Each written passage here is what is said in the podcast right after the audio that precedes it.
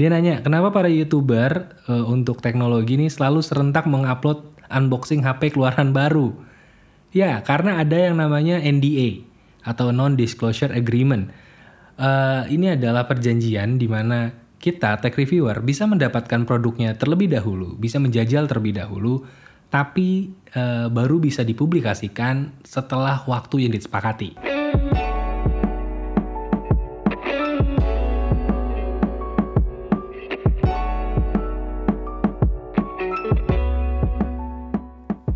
Hai, I'm Wisnu Kumoro and welcome back to my podcast. Dan ini adalah Wisnu Kumoro Podcast. Dan ini adalah episode ke...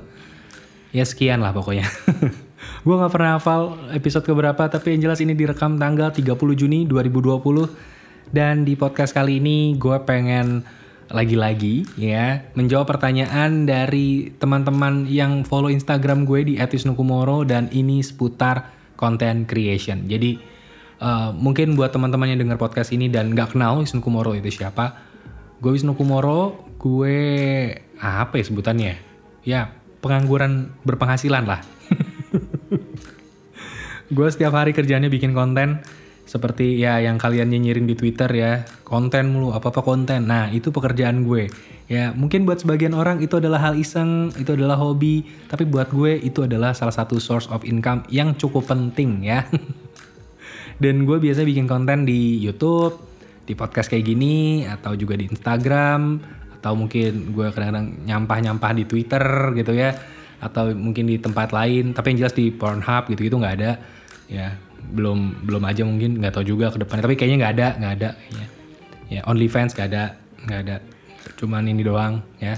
Ini buat yang ngerti aja tadi yang gue omongin. Anyway, gue mau jawab pertanyaan yang udah masuk di Instagram gue. Ini udah ya lumayan lah. Ada dua. Nggak ini ada beberapa ratus pertanyaan tapi gue nggak bisa jawab semua. Gue cuma bisa jawab beberapa dan gue akan pilih beberapa pertanyaan yang menurut gue um, bisa gue jawab secara panjang ya. Dan memang gue menjawab pertanyaan kayak gini karena gue nggak punya ide buat bikin konten podcast sih. Tapi ya uh, semoga ini jadi konten bagus. Ya uh, oke okay, pertanyaan pertama. Dari Imam APT di Instagram nih ya Be yourself biar kontennya unik tapi diri sendiri nggak menarik. Gimana menurut abang? Oke, okay. jadi intinya kayaknya dia merasa kalau dirinya tidak menarik, sedangkan kalau mau bikin konten yang unik itu harus menjadi dirinya sendiri. Gimana menurut gue? Uh, nah ini, ketika dia menilai dirinya dia sendiri tidak menarik, pertanyaan gue adalah apakah dia tipe orang yang kalau menilai orang lain itu akurat? Misalkan dia adalah siapa ya? Simon Cowell gitu orang yang menemukan si uh, One Direction itu kan tipe orang yang memang bisa menilai orang lain dan memang akurat gitu. Orang ini akan berhasil, orang ini akan tidak. Meskipun tingkat keberhasilannya pun tidak 100% tentunya, tapi 90% aja itu udah cukup akurat. Nah, kalau lo kayak dia, ya, dan lo menilai diri lo sendiri nggak menarik, oh berarti ya memang sebaiknya lo nggak usah bikin konten, lo mencari pekerjaan lain yang tidak berhubungan dengan konten, kalau menurut gue kayak gitu. Tapi kalau lo bukan dia, ya kenapa lo bisa menghakimi diri lo kalau lo nggak menarik? Karena itu jatuhnya adalah ya karena rendah ini aja, eh, percaya dirinya rendah gitu. Menurut gue untuk bikin konten, mau itu kontennya unik atau enggak, modal awalnya bikin konten itu adalah percaya diri.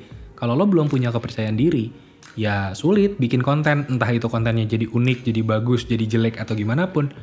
Ya yang penting punya percaya diri dulu gitu. Kalau lo nggak punya percaya diri, ya kontennya nggak akan jadi gitu. Jadi ya pertama dibenerin dulu aja kepercayaan dirinya. Kalau menurut gue kayak gitu.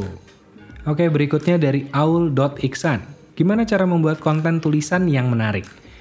Well, um, kalau menurut gue sebenarnya konten tulisan adalah core dari uh, berbagai konten lainnya gitu. Misalkan kayak YouTube, kemudian Instagram bahkan dan juga Twitter jelas karena itu bentuknya tulisan, bahkan podcast itu bisa dimulai kalau kita udah bisa membuat konten tulisan yang baik. Karena dengan penulisan yang baik kita bisa membuat sebuah konten yang terstruktur. Jadi misalkan kalau kalian bikin YouTube, kalian bisa bikin skripnya dulu dan skrip itu kan bentuknya tulisan ya. Meskipun ada juga gambar kayak storyboard, tapi uh, akan lebih mudah di define atau diperjelas dengan bentuk tulisan. Sehingga kalau kalian bisa menulis dengan baik, Kalian bisa bikin konten YouTube dengan baik juga, bisa membuat konten Instagram karena caption itu bentuknya tulisan. Kemudian Twitter jelas karena itu tulisan semua meskipun ada beberapa gambar kadang-kadang sekarang atau meme. Kemudian juga kalian bisa bikin podcast gitu. Uh, jadi awal dari semua konten yang tadi gue sebut itu adalah tulisan. Dan gimana caranya membuat konten tulisan yang menarik? Sebenarnya tulisan yang menarik menurut gue adalah buah dari pemikiran yang juga menarik. Ketika kalian punya sebuah pemikiran yang menarik, kalian punya kerangka berpikir dan struktur pemikiran yang menarik, itu akan berbuah uh, tulisan yang menarik juga. Jadi bagaimana cara membuatnya adalah sering-sering berpikir secara menarik, sering-sering berpikir uh, dengan angle yang berbeda gitu, membedah sesuatu secara tidak sama dengan kebanyakan orang, mencari sisi-sisi yang mungkin banyak dilewatkan uh, dari banyak orang terhadap suatu hal gitu. Intinya sih sering mikir, karena dengan sering mikir kalian jadi banyak hal yang bisa dituangkan dalam bentuk tulisan. Semakin banyak mikir, semakin banyak amunisi, kemudian tinggal bagaimana cara mengeluarkannya satu persatu dalam bentuk tulisan. Menurut gue sih kayak gitu. Sejauh ini gue udah lumayan sotoy belum? ya, karena podcast yang kali ini jujur aja ya, ini di luar ekspektasi gue karena tadinya gue berharap bisa membahas sebuah tema tentang konten creator yang keren gitu apa gitu. Gue udah ngerekam beberapa kali, kok hasilnya aneh, kok gue obrolannya nggak nyambung. Akhirnya gue delete aja terus dan berujung dengan baca Q&A gini aja. Jadi ini adalah sebuah konten yang sungguh-sungguh spontan ya.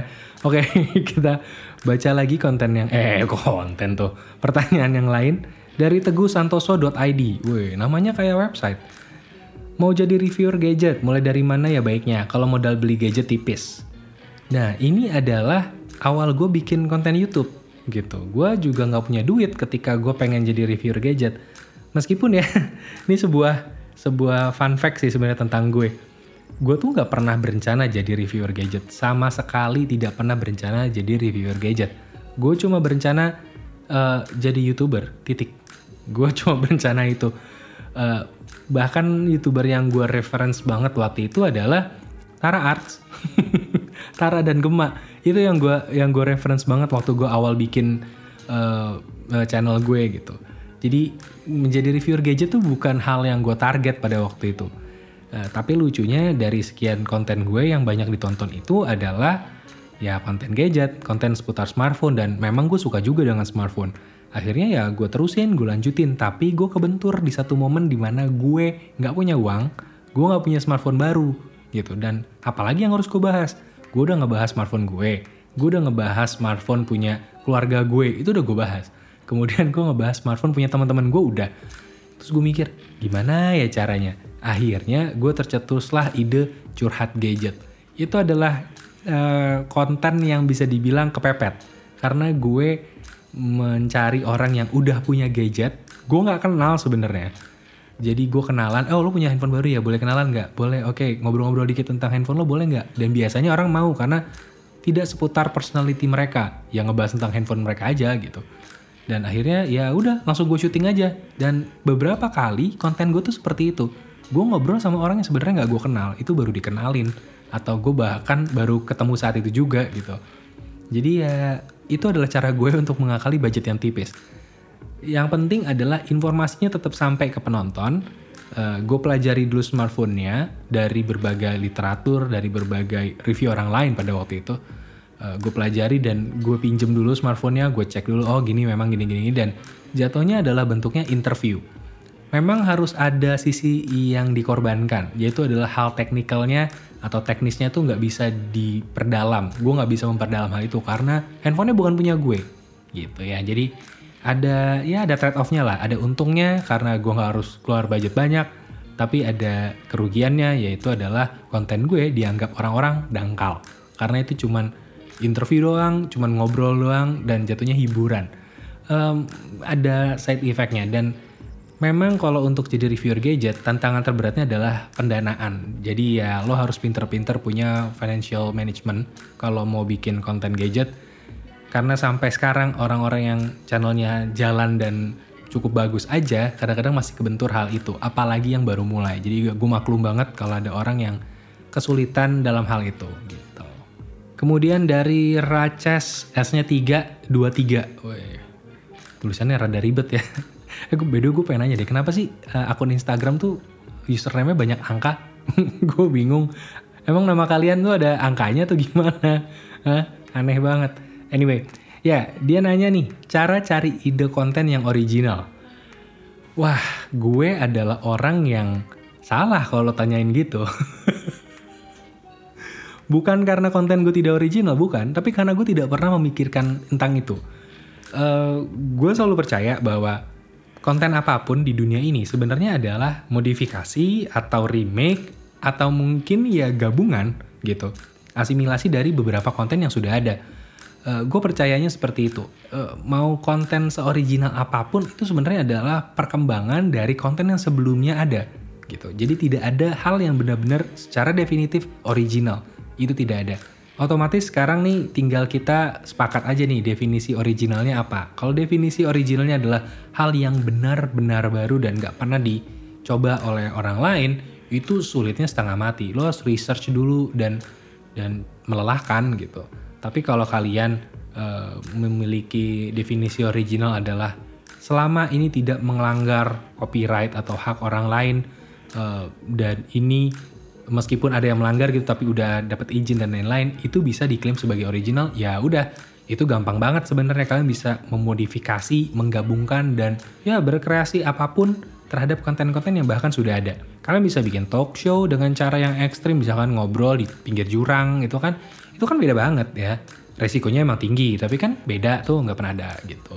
Atau uh, ya misalkan dunia lain gitu. Tapi dunia lainnya nggak horor dunia lain yang satu ngobrol di dalam air, satu di atas, di darat. Kan dunia lain ya, dunia air ya. Ada dunia satwa mungkin atau mana gitu.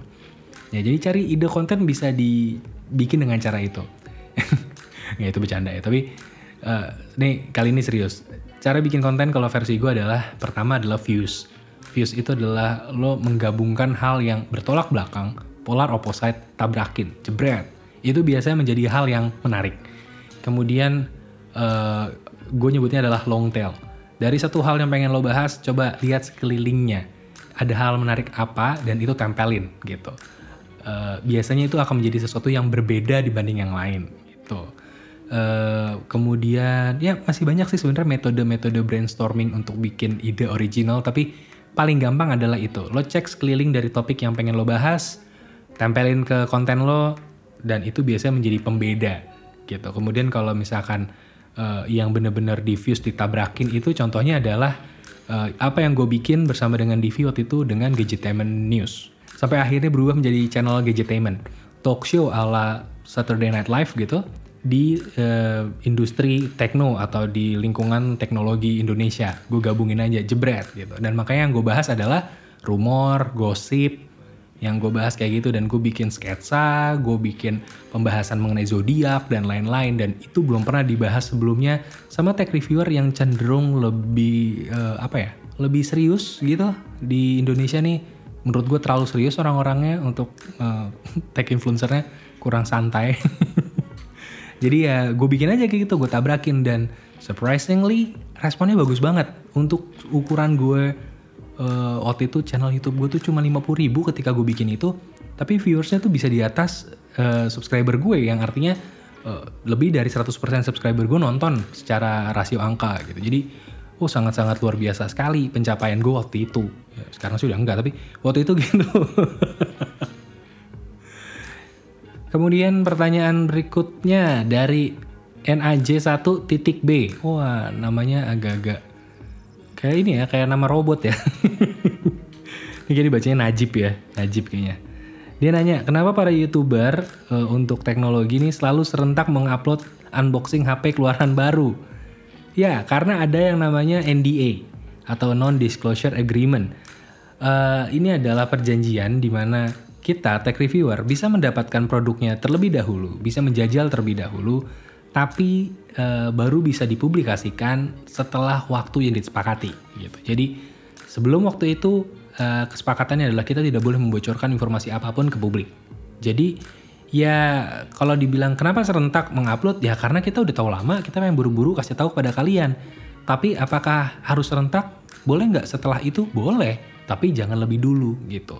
Jadi kenapa banyak yang serentak karena ada perjanjian itu dan menurut gue itu fine fine aja sih gitu. Karena kan ya kita dipinjemin terlebih dahulu kita dikasih jajal uh, duluan untuk nyobain dan kenapa enggak gitu. Dan itu tidak merugikan gue tidak merugikan teman-teman tidak merugikan industrinya juga gitu. Jadi ya menurut gue sama-sama enak agreementnya tidak merugikan nggak ada masalah. Mungkin untuk sebagian orang oh kok aneh ya kenapa barengan? Wah ini jangan-jangan uh, emang gini ya suzon suzon netizen lah gitu tapi ya keadaannya faktanya seperti itu. Ada yang namanya NDA atau non disclosure agreement. Uh, dan ini pun tidak hanya di uh, tekno sebenarnya, tapi industri lain pun seperti itu. Entah itu kosmetik mungkin atau uh, biasanya sih retail sih yang memang ada tanggal penjualan ya, misalnya kayak mobil atau ya beberapa produk-produk yang sifatnya uh, teknologinya dirahasiakan atau disembunyikan itu biasanya mempunyai perjanjian seperti itu gitu. Kemudian pertanyaan yang cukup menarik dari M Arik I-nya 2 dan belakangnya pakai Q. Moto lu bikin konten apa bang? Moto gue bikin konten, wah ini sangat-sangat personal dan gue senang banget dengan pertanyaan ini. Gue bikin konten cuma yang bikin gue senang. Itu gue lakukan dari awal sampai sekarang. Meskipun memang gue ada masa-masa di mana gue mulai sedikit uh, lupa dengan hal itu Maksudnya lupa gimana? Uh, eh, gue agak sedikit kompromi dengan keadaan, di mana gue harus membuat sesuatu yang memang disukai oleh publik, meskipun gue nggak suka konten yang gue bikin, tapi uh, publik suka dan gue membutuhkan algoritma itu agar YouTube gue dan juga Instagram gue atau konten gue yang lain tuh tetap hidup gitu. Itu adalah keputusan yang berat, kompromi yang berat, tapi tetap harus gue lakukan karena ya ini industri digital berdasarkan algoritma, SEO itu juga penting, uh, tren itu juga harus diikuti mau tidak mau sehingga ya moto hidup gue ya gitu. Gue bikin sesuatu yang gue suka dan semoga yang gue suka itu populer gitu. Uh, berat memang tetap menjaga prinsip di era yang kayak sekarang tapi ya I do my best. Gitu bro. Dari Isokutek wah namanya rada rada sebenarnya namanya, namanya kece tapi agak gimana gitu tips paling simple buat continue buat konten bang? Um, ini sebenarnya tergantung dari uh, kalian tuh menjadikan konten sebagai apa. Kalau kalian menjadikan konten sebagai uh, iseng, menjadikan konten sebagai sesuatu yang ya hanya untuk hiburan pribadi dan lain-lain, mungkin itu tidak akan konsisten. Tapi ketika kalian menjadikan konten lebih dari itu, value-nya lebih dari itu, misalkan uh, menjadi kayak jadi karya gitu. Konten adalah karya kalian atau konten adalah pelepas stres yang memang kalian butuhkan demi kesehatan mental kalian atau konten adalah ya source of income kalian gitu. Kalian tentu akan lebih um, berdedikasi untuk continue membuat konten. Menurut gue sih gitu sih. Jadi gue continue membuat konten karena gabungan dari tiga hal itu. gue menganggap konten yang gue buat itu adalah karya gue gue tuh bisa dibilang sebenarnya agak perfeksionis tentang konten gue. Meskipun level perfeksionis gue mungkin di bawah level perfeksionis orang-orang lain, tapi buat gue tuh uh, gue menghasilkan konten yang kalau bisa itu paling perfect di saat itu gitu. Jadi ketika yang gue bisa segitu ya itu yang paling perfect yang gue bisa dan itu yang gue sajikan kepada orang-orang. Makanya gue anggap itu sebagai karya gue. Tapi juga itu sebagai pelepas stres gue demi kesehatan mental gue gitu. Jadi uh, dua aspek itu ada dan yang terpenting berikutnya adalah ini juga ternyata bisa menjadi source of income gue gitu. Dan ketika tiga hal ini uh, ada di dalam satu konten gue ya itu akan membuat gue terus menerus melakukannya. Jadi uh, tips paling simpel buat gue adalah naikkan value dari konten kalian. Bagaimana cara kalian memandang konten kalian itu? Apa pun bentuknya. Tulisan lagu video Eh, bahkan uh, foto Instagram atau tweet gitu di eh, kata-kata di Twitter karena ada yang namanya seni kata. Itu kata-kata rangkaian kata itu pun bisa menjadi sebuah karya tersendiri. Jadi uh, apa pun konten kalian apa pun karya kalian ya nilailah secara lebih kalau menurut gue gitu. Itu tips paling simpelnya. Karena tips itu tidak membutuhkan uang atau apa pun tambahan. Cukup mindset kalian aja Kemudian nih ada lagi yang nanya, ini agak spesifik pertanyaannya kayaknya seputar audio. Pertama dari TK, ini bang kalau audio buat youtuber pemula gimana? Kemudian juga ada yang nanya nih uh, dari Dimas Iksan, saran alat-alat podcast murah dong bang gitu. Dan ini juga mirip-mirip pertanyaannya sama Robi Suliantoro. Ini kapan sebaiknya upgrade mic audio gitu. Uh, kalau untuk awal bikin konten, memang gue selalu menyarankan pakai yang kalian punya pada saat itu. Uh, yang di rumah yang ada apa, apa yang kalian punya itu pakai dulu dioptimalkan karena sebisa mungkin jangan menambah budget, jangan menambah biaya karena tujuan dari bikin konten itu sebenarnya adalah mendapat pemasukan pada akhirnya. Jangan sampai mengeluarkan terlalu banyak di awal gitu. Jadi sebisa mungkin berhemat dan kalau memang kalian nggak punya apa pun maksudnya sama sekali nggak ada bang gitu ya mau nggak mau harus mulai cari atau beli atau pinjem gitu paling gampang atau kalaupun beli cari yang memang sesuai budget kalian uh, dan saran gue ketika ngebudgetin hal-hal yang kayak gitu sebisa mungkin juga budgetin untuk biaya-biaya yang tidak terlihat atau hidden fees karena akan ada biaya-biaya tersebut. Contoh biaya tidak terlihat kalau kalian bikin konten adalah kalau beli kamera atau beli misalkan alat perekam suara gitu ya, itu kan ada baterainya. Baterai-baterainya itu masukin ke dalam biaya itu gitu. Kemudian ada kabel-kabelnya. Biaya kabelnya juga masukin aja ke anggaran itu karena kalau kalian cuma ngelihat dari harga device-nya aja tanpa aksesorisnya, eh, nanti ketika hitungannya meleset sebenarnya uh, biayanya tuh lebih besar loh daripada apa yang kalian kira di awal. Jadi saran gue uh, financial management itu sangat-sangat penting ketika kalian mau mendalami uh, content creation terutama untuk tekno sih ya sebenarnya. Itu sangat-sangat penting karena semuanya itu related sama beli barang dan juga jual barang. Jadi usahakan kalian kalau mau beli sesuatu memang optimal untuk kalian, kalian benar-benar tahu apa yang kalian butuhkan. Uh, dan kalau bisa jangan ngikutin tren. Maksudnya jangan ngikutin tren adalah, oke okay, yang paling baru sekarang apa nih untuk bikin konten? Pakai mikrofonnya apa, kameranya apa, dan lain-lain. Jangan ikutin tren, tapi benar-benar ikutin keuangan kalian sendiri. Kalau memang mampunya segitu, ya udah segitu dulu aja nggak apa-apa. Gak usah buru-buru. Jangan ngikutin tren untuk yang paling baru, yang paling mutakhir, yang paling canggih. Nggak perlu, karena belum tentu optimal di kalian, jatuhnya secara biaya jauh lebih mahal. Jadi pastikan kalian tahu kebutuhan kalian kayak gimana dan bikin anggaran kalian sebaik mungkin dan cari barang yang sesuai dengan budget kalian gitu.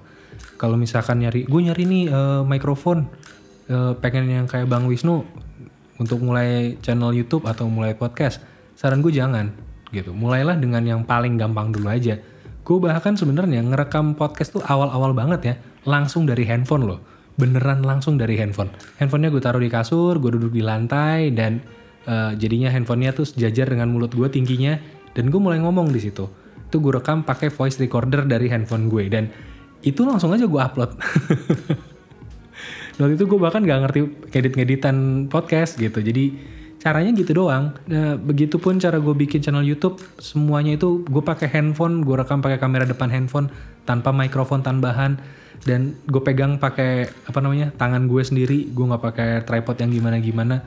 Dan udah, itulah yang gue lakukan untuk memulai ini semua. Jadi pastikan setiap gue nyebut ya, setiap rupiah yang kalian keluarkan itu bernilai untuk konten kalian. Kalau tidak, jangan. Jangan ikutin tren uh, ikutinnya adalah anggaran kalian. Itu tips dari gue. Dan kalau kalian udah punya alat-alatnya dan pengen upgrade, nah kapan waktu yang tepat untuk upgrade? Menurut gue pertanyaannya adalah gampang. Apakah dengan upgrade, lantas kualitasnya meningkat? gitu Dan ketika kualitasnya meningkat, apakah nanti prestasinya juga meningkat? Itu pertanyaan gue. Karena gini, ada orang-orang yang memang uh, kontennya sungguh bagus banget, tapi dia punya fasilitas yang terbatas sehingga yang dia lakukan adalah ya mau nggak mau adalah meningkatkan dari upgrade fasilitasnya gitu. Karena kon secara konten udah nggak perlu ada yang ditingkatin lagi, jadi mau nggak mau ya tinggal uh, fasilitasnya aja yang ditingkatin gitu.